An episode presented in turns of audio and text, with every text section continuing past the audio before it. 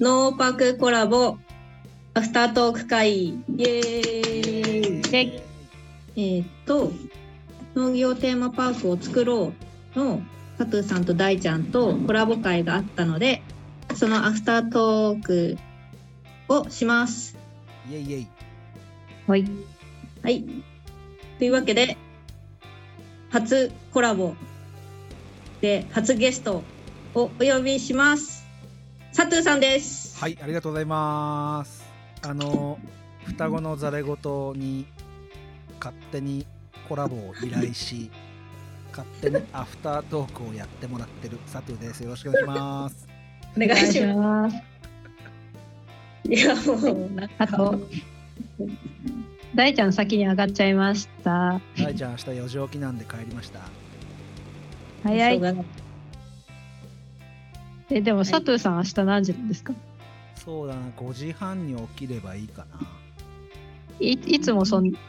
いちごの収穫はそんな時そう間要は、えっと、いちごってね、はいい説明しだすと長いんですけど、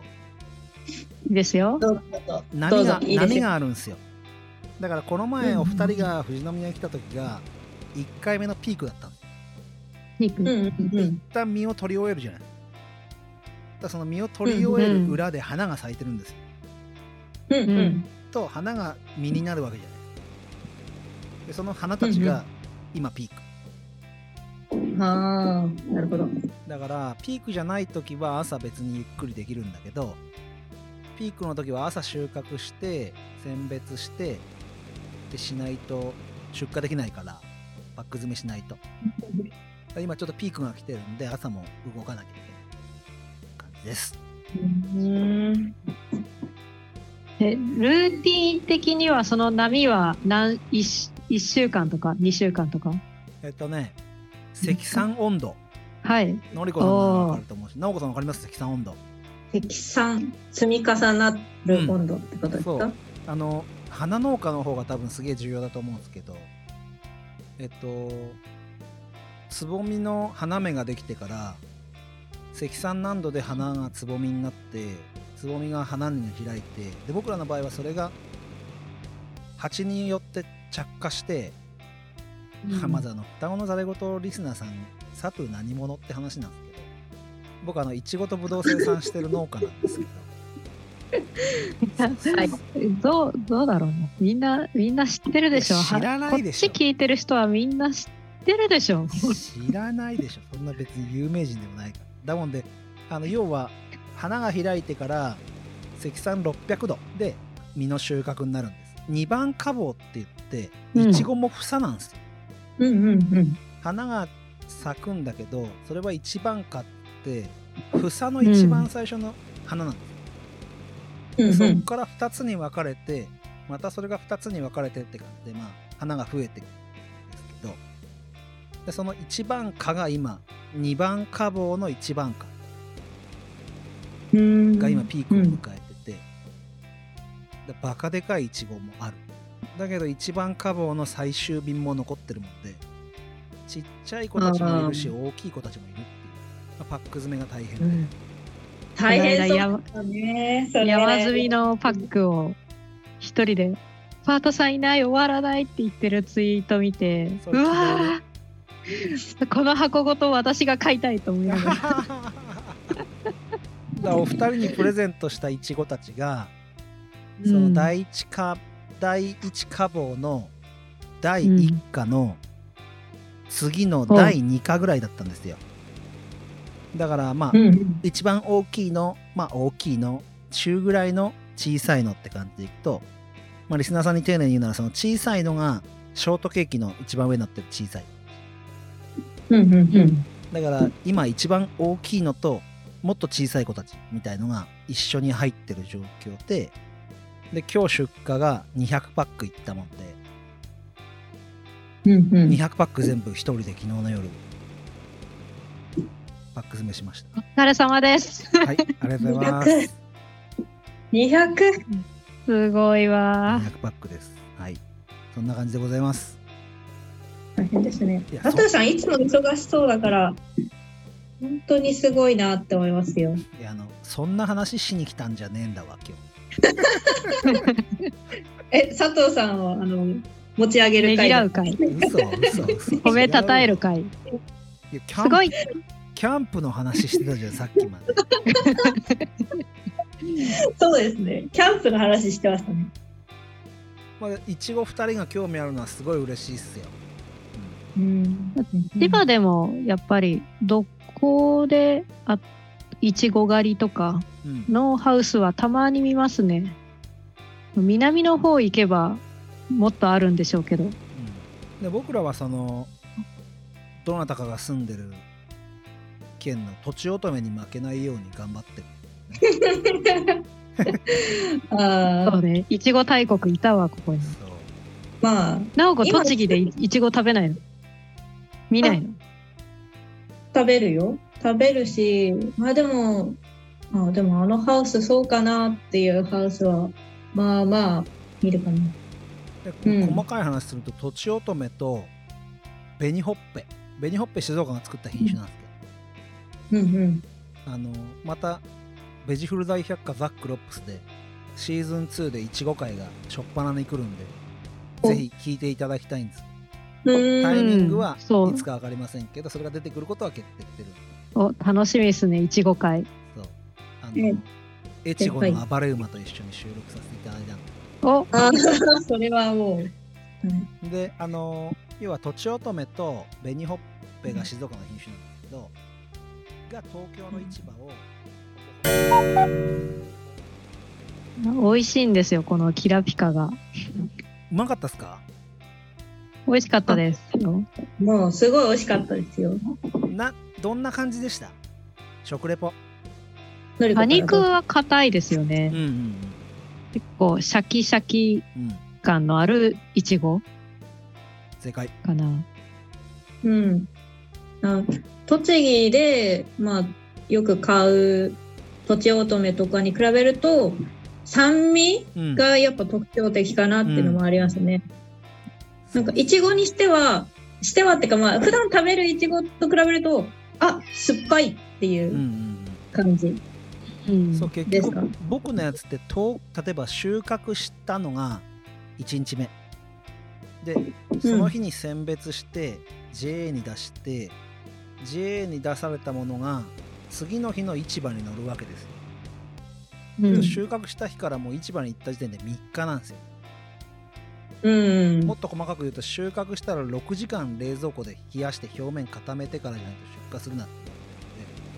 うて例えーん。ばじゃあ明日の朝収穫したものを選別してパックに入れたとしてもその日に出荷はできないわけですうんあだからー1日には収収穫したとしても出荷できないから2日目に出荷でしょとその次の日にうん市場に行くもんでで市場で競り落としてスーパーに行くとかデパートに行って売られるんで最短でも3日はかかるんですよね、うんうん。だからそれを見越して早めにやってあるもんでもう2人は多分僕が差し上げたその日に食べたでしそう食でべすまねし。たょそうだから、まあ、2, 日ぶ2日ぐらい新鮮なものまま食べたので追熟と言われるようなアルコール発酵みたいな部分が多分なかったので、野菜に近かったのうん。そうそうそうなるほど。程よい、程よい酸味って感じですね。そうだからキラピカのいいところは香りいちごの香りが比較うん的早摘みでもしっかりしてるんです、うんうん。で食感がしっかりシャキッとした食感があって、まあ、一番はツヤ表面のツヤがくすまないもんでずっそうと流通に向いてますラピカはねそうですね。佐藤さんパック詰めしてる動画見てもそうですけど、綺麗ですよね。うんすごく輝いてますよねキラッキラですよね。キラキラネームつけるだけあるんですよ今流行りのまあ一応そんな品種を作ってるっていう話をしに来たわけじゃないんですよ今日わかるですね。それ。何これおーあれクロップスですかこれは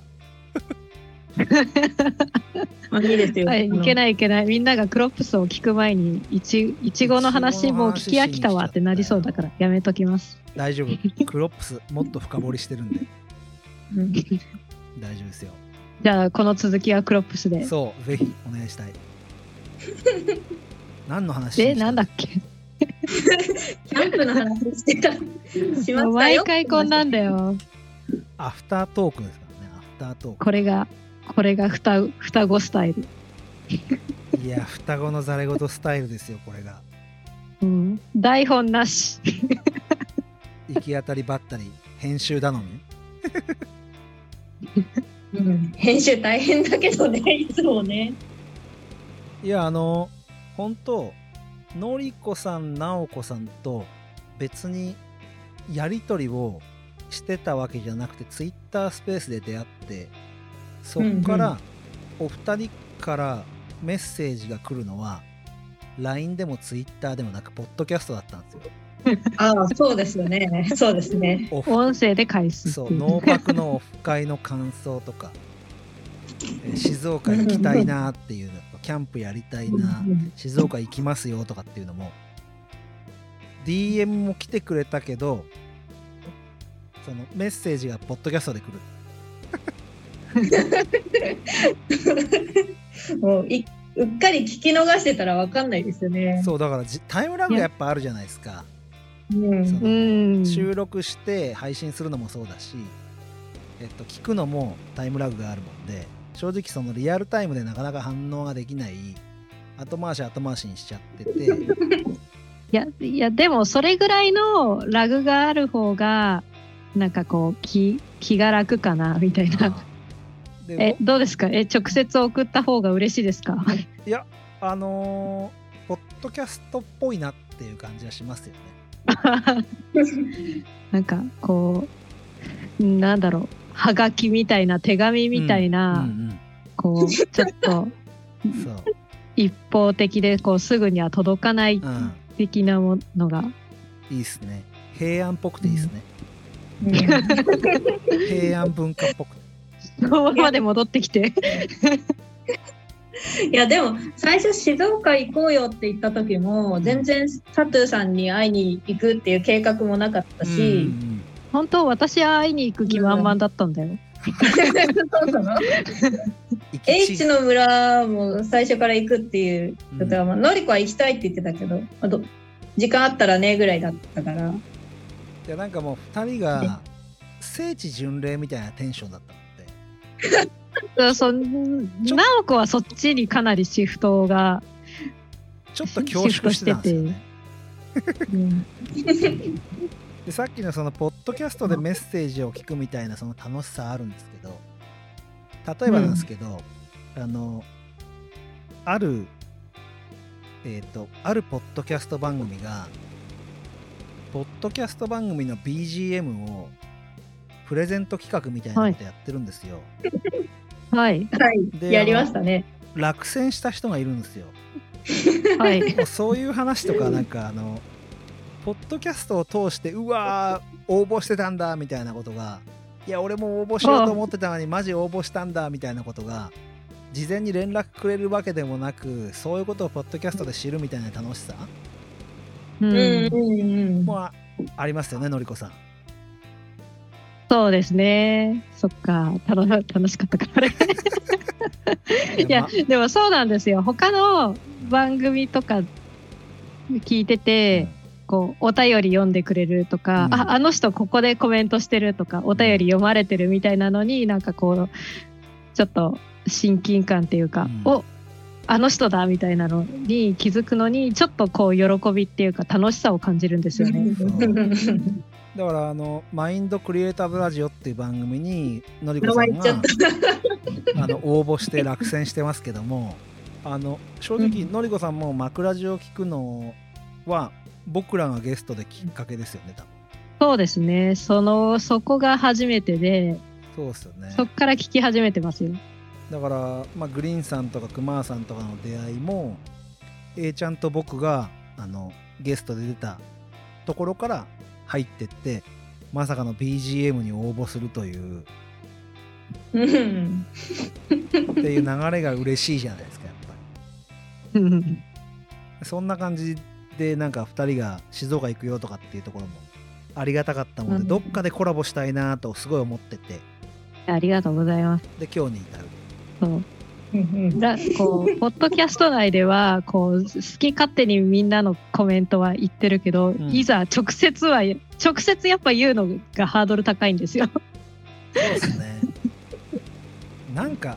なんか変に崇拝されるんですよねポッドキャスターいやだっいてや先輩じゃないですか。 いや全然僕なんかあって他の人たちからしたらでもう全然だやっぱ佐藤さんやっぱそれなりにカリスマ性あるんですよ。ないないないないないやめてやめてやめてやめてやめてください あるんですよなんかこ勘弁してくだうさいみんながそこに集まってくるしい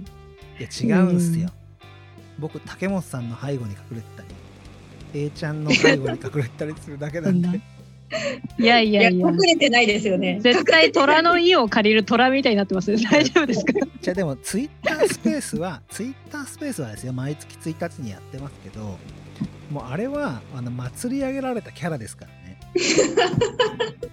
完全にいじられキャラみたいな感じであれはやられましたねあれですよね。でもアグリミュージックレディオでも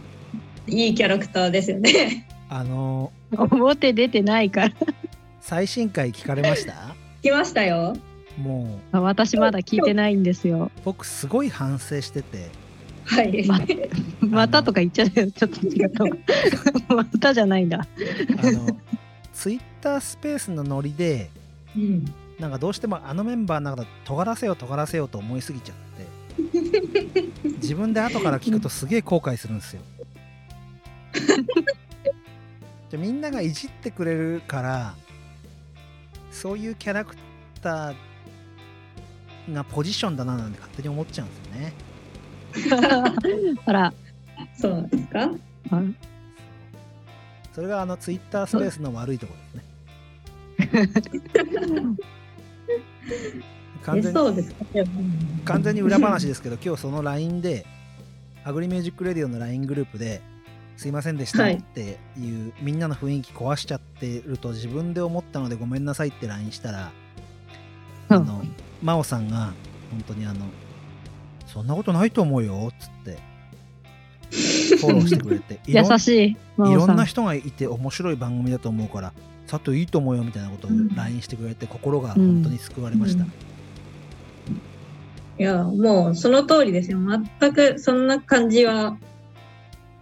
しないですよ。この場をお借りして、インタビューというポッドキャストをやられてる真央さんに深く感謝を申し上げたいな。真央さんに届けって感じで。ここういうことでしょポッドキャスターの面白いとここ、こういうとこでしょポッドキャストを通してメッセージをするという。これ、これ、真央さん気づいたら面白いな。そうそうそう。いつ気づく聞かないでしょいや聞いてんのかな聞か多ないでしょ分、楽しき慎吾さんあたりが聞いて、うんうんうん。えっと、アグリミュージックレディオの LINE でメッセージをしてくれたり、これ、あ、言っ言っちゃうとやってくんないかもしんないな。A ちゃんか慎吾さんが多分先に気づいて、繋いでくれますから大丈うん夫。いや、ゃあ竹本さんかいもつしれかな いい。つかいつか届くと信じて。そうそうそうそう。いや、でも本当に素晴らしいメンバーで、ありがたいんですけど、いい番組ですよね、あれも。いや、僕本当あのあんまり力になれてなくて、反省してるんですよ。そうなんですかそうなんですかわかんないです。 まあでもじゃあみんなが第2支えシてーズン、うん第2シーズンに期待して。すごいですね。ガチ感いやがパすッごトい。ゥさんがすごいです。だって、いやば全然。番組、番組やり、てか、まあ、みんなそうだ、番組やりすぎと思う。あーその時間どこで抽出してんのと思いますもん。まあまあでも基本的に慎吾さんが費やした時間が一番うん。多いので、まあ後のメンバーは基本その収録の時間なんですけど、僕はその収録の時間すら全部出席したわけじゃないてかまあそういうコンセプトで始めたんでね、来れるメンバーでやろうみたいな感じであの人数 うんそれは本当慎吾さんの判断が素晴らしかったなと、うん。まあ、だけどちょっとなんかあの裏方裏方ーズの回ははいい。はい。良かったんですけど、よかったですよ。まあ、あれぐらいかなってあのちょっとビビーズで「イッツショータイム」って言わせてもらえなかったぐらいで面白いかなと思ったんですけど、根に持ってますご ー。うんあの今回の最新回はうん。ちょっとなんそうか最新回で。あのラフラフな感じで行くのかいつも通り台本があるのかって言ったら別に台本がなかったから面白おかしくした方がいいのかなとか思いながら、まあ編集されるから編集されるからまあいいかと思ってうん裏でも笑ってたし途中で話ぶっ込んだりとかもしてみたんだけど、うそしたらん丸々がっつり出てきて、やべえやっちまったと思ってこれ完全もうに最新回あれですよね結構すごくすごいなって思ったのがもう裏方ももうみんな同時に喋ってるみたいなあーのが聞けたんであこれはこれで面白いなって思いましたね。そう結局裏話の、ね、簡単にアフタートークみたいな部分で、結局本人たちもアグリミュージックレディを収録して一番楽しいなと思うのはアフタートークなんですよ でそれを配信したい配信したいと思っててそれをできてないからなんか自分の中で勝手にそのみんなの雰囲気をこういう裏方の回とかオフオフ会みたいな時に型にはめない回の時に出した方がいいのかなと思って先陣切ってあの爆発しに行った結果、うんあの全部カットされずに全部ってかまあほぼカットされず に出てきてしまってちょっと自分が冷や汗かくっていう感 じはい、まあれですね詳しくは「アグリミュージック・レディオ」皆さんに聞いていただいていや加藤さんが大活躍してる回ーいやーぜひお聞きカくだツーささいんが大爆発してるかいそう大爆発してるんですよ本当に反省しかないもう本当に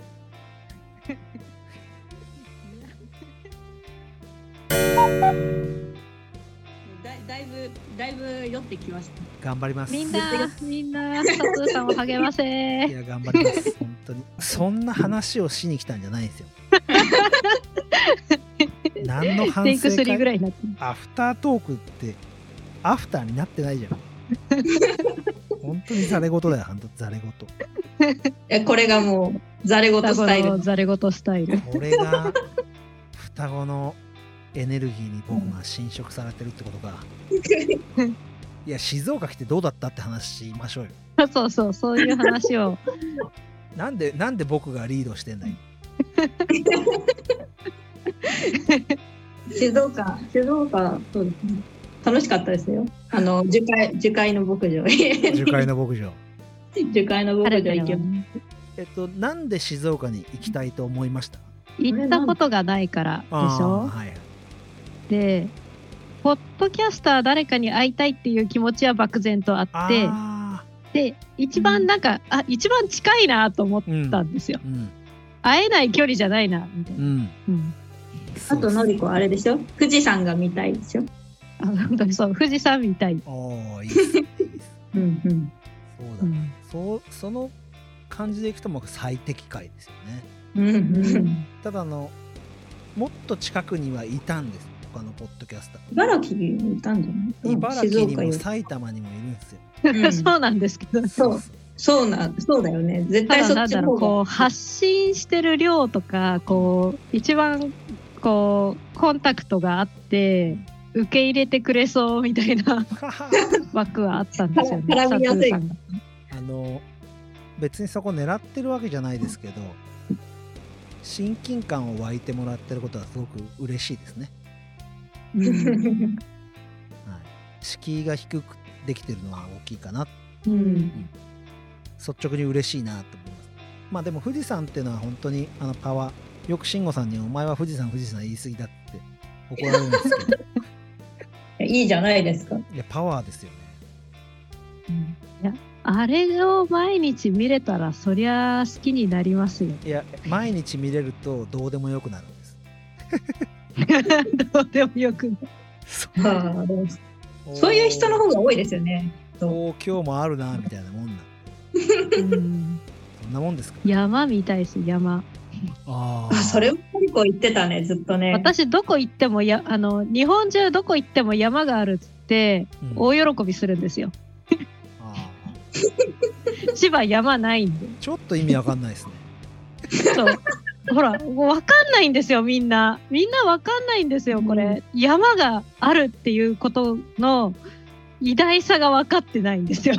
いや熱弁されればされるほどこっち冷めていく感じですね。ちょっと山の話だ。山山の話が山の話もうい山もういいですわ。もういいかな。私もよく散々聞いたから。 なんだよ一番佐藤さんが富士山好きって話してたんじゃんいやあのねあの富士山が好きだっていうのはわかるんですよただあのどこに行っても山があるっていうその言ってる意味がわかんないちょっとそれはそうだろうなって、ほら千葉だって山あるでしょそのなんか視界を遮るほどのあー山っていうのがないんですよ、うねで千葉からだと関東平野あうのん高台行くと見渡せるぐらいうんなんですけど、うちの実家なんかもちょっと高台にあってあるんでで見渡すとあの茨城のその筑波山うんとかすごい天気のいい日だと栃木の山まで見えるんですよおー実家から。はいはい、ではい、もだからそれく富ら士い山も見えるよねうんうん、それくらいないんですようんうんこううん大きな山が、千葉には。だからのりこはその羨ましいっていうらしいんですけど私には分からないです。 ほらもう慣れちゃってる よ栃木に染まっちゃってるよいやあの なんつうんだろうな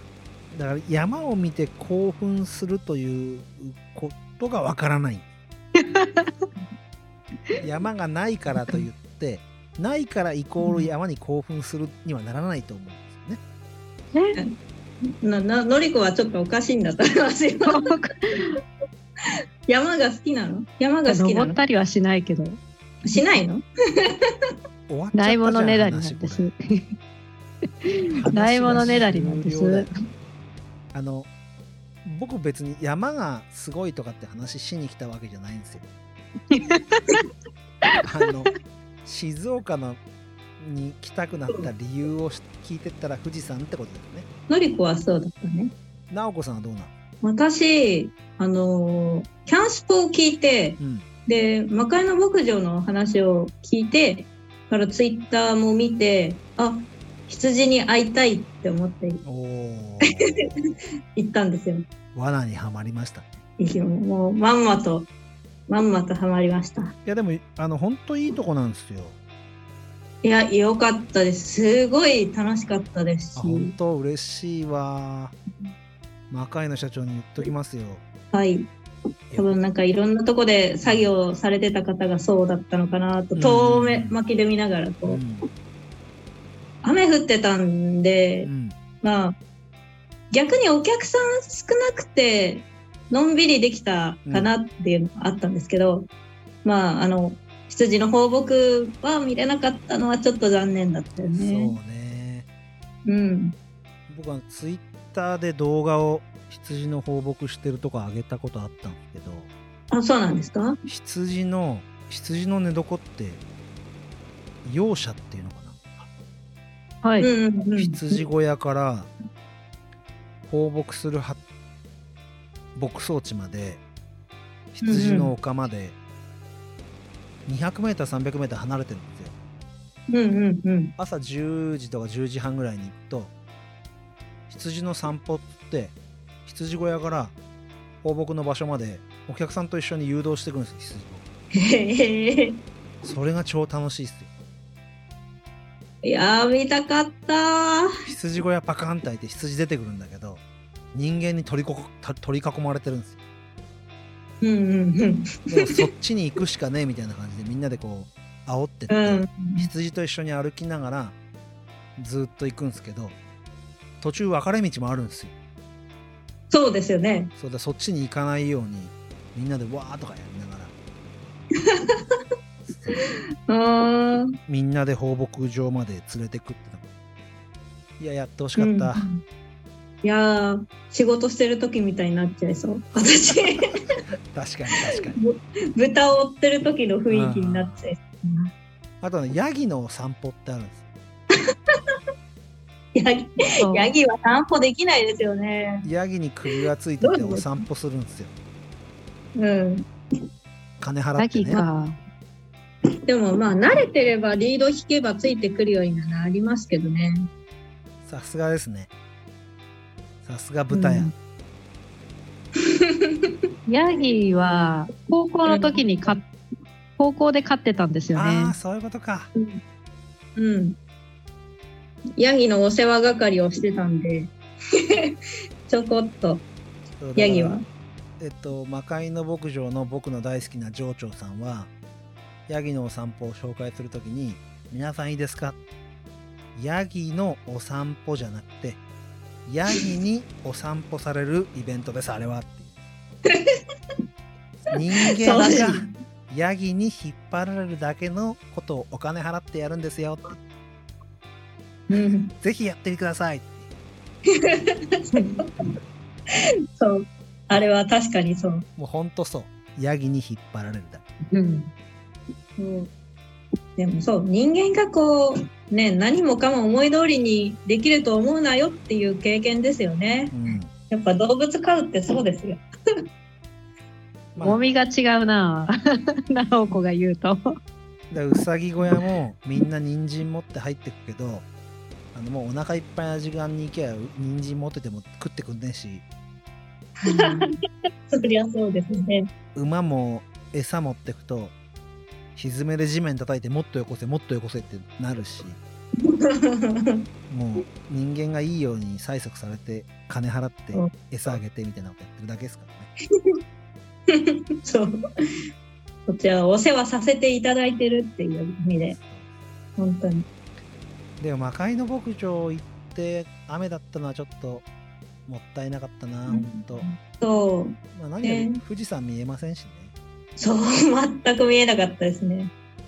あ僕のお正月の初日の出のやつツイッターで見ました、まあ、見ました。よ。あ通常はあんな感じで見えるんですよいやなこううん秋から冬にかけてって、富士山曇ってることって特に冬に近づけば近づくことなかなかないんですよ曇ってることの方が少ないー。あ夏は仕方ないんですけどそう南風で上昇気流になっちゃうからどうしても曇っちゃうん ですよ、うんでもね冬はね北風なんで比較的見えるんですよあれれあれレアじゃん。そうドンマイって感じですちょうど体験しましたな。ねコラボ企画のキャンプも雨降ったらどうしようかって話をしてたけそうどっすね。またあの、ぜひコラボ企画の前とか後で、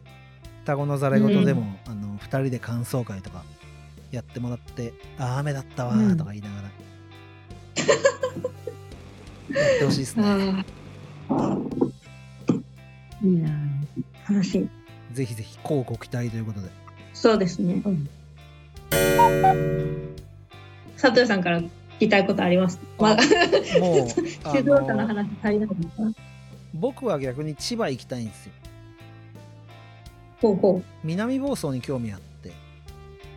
おおう、んいいとこです結ね。構魚介が飛び抜けてるじゃないですか。うん。でやっぱあそこら辺ってちょっとあの駿河湾とかと違うあのーやっぱもう黒潮大潮ん黒潮と大潮うなんていうのかなのもう完全に太平洋じゃんうんうんなんだかんだ言って静岡って駿河湾なんそうですね、ですよだから太平洋うん、南房総まで行けばまあかなりこう違うんじゃないかなそうですね。行きたいんです南よ房総調子南房総はあんまり行ったことないんですようんうんね。うん結構距離あり千ますよ葉の中でも観光するなら南房総なんでしょうけどね。なかなか行くのがやっぱ遠いっていうかう、ん電車ではないから絶対交通の車便だしがうん交通の便が悪いですよねかといっ南房て総道が道がいいわけでもないしそう多分ね伊豆半島と同じ感覚なんですようんうん電車がすごいあるわけじゃなくてローカル線でで高速があるわけじゃなくて縦貫道でうん。だけど観光地としてはいいから温泉もあっていい景色も見れるみたいなで魚介もうまいっていうでちょっと中入ればちょっと酪農地帯とかもあったりうんそういうとこ伊豆と似てるもんでうんうん行ってみたいなっていうのとあと鴨市行きたいんでねうん。ああ、あ鴨市千葉でしょそうです。ね鴨市も一回行ってみたいんですよね、も鴨川市ですか？ うん、鴨川シーワールド行ってみたい鴨川。うん。以上ですぜひ、ぜひお越しください。ぜひ千葉行きた いこんな感じでございますうんいやー本当にありがとうございました。ありがはとうございましたぜひはいあの農業テーマパークを作ろうもぜひ聞いてもらって双子のお二人があのちょっとゲストに呼ばれてあたふたしてるとこも聞いてもらいたいなそこはカットで。うん、いいですけど、いつも通りなんで。ぜひまたこれからもいろいろ絡ませてくださいは。い、こちらこそぜひお願いします。お願いしますよろしくお願いしまありがとうございす。こんな感じで切っていい。うんそうだからオープニングいつもずる。オープニングってかまあオープニングって言い方もおかしいけどなんかあれですよね双子のざれ言ってこうなんとかトークとかクロージングとかそういうのないっすよねもやらなくなりましたね。適当に始めて適当に。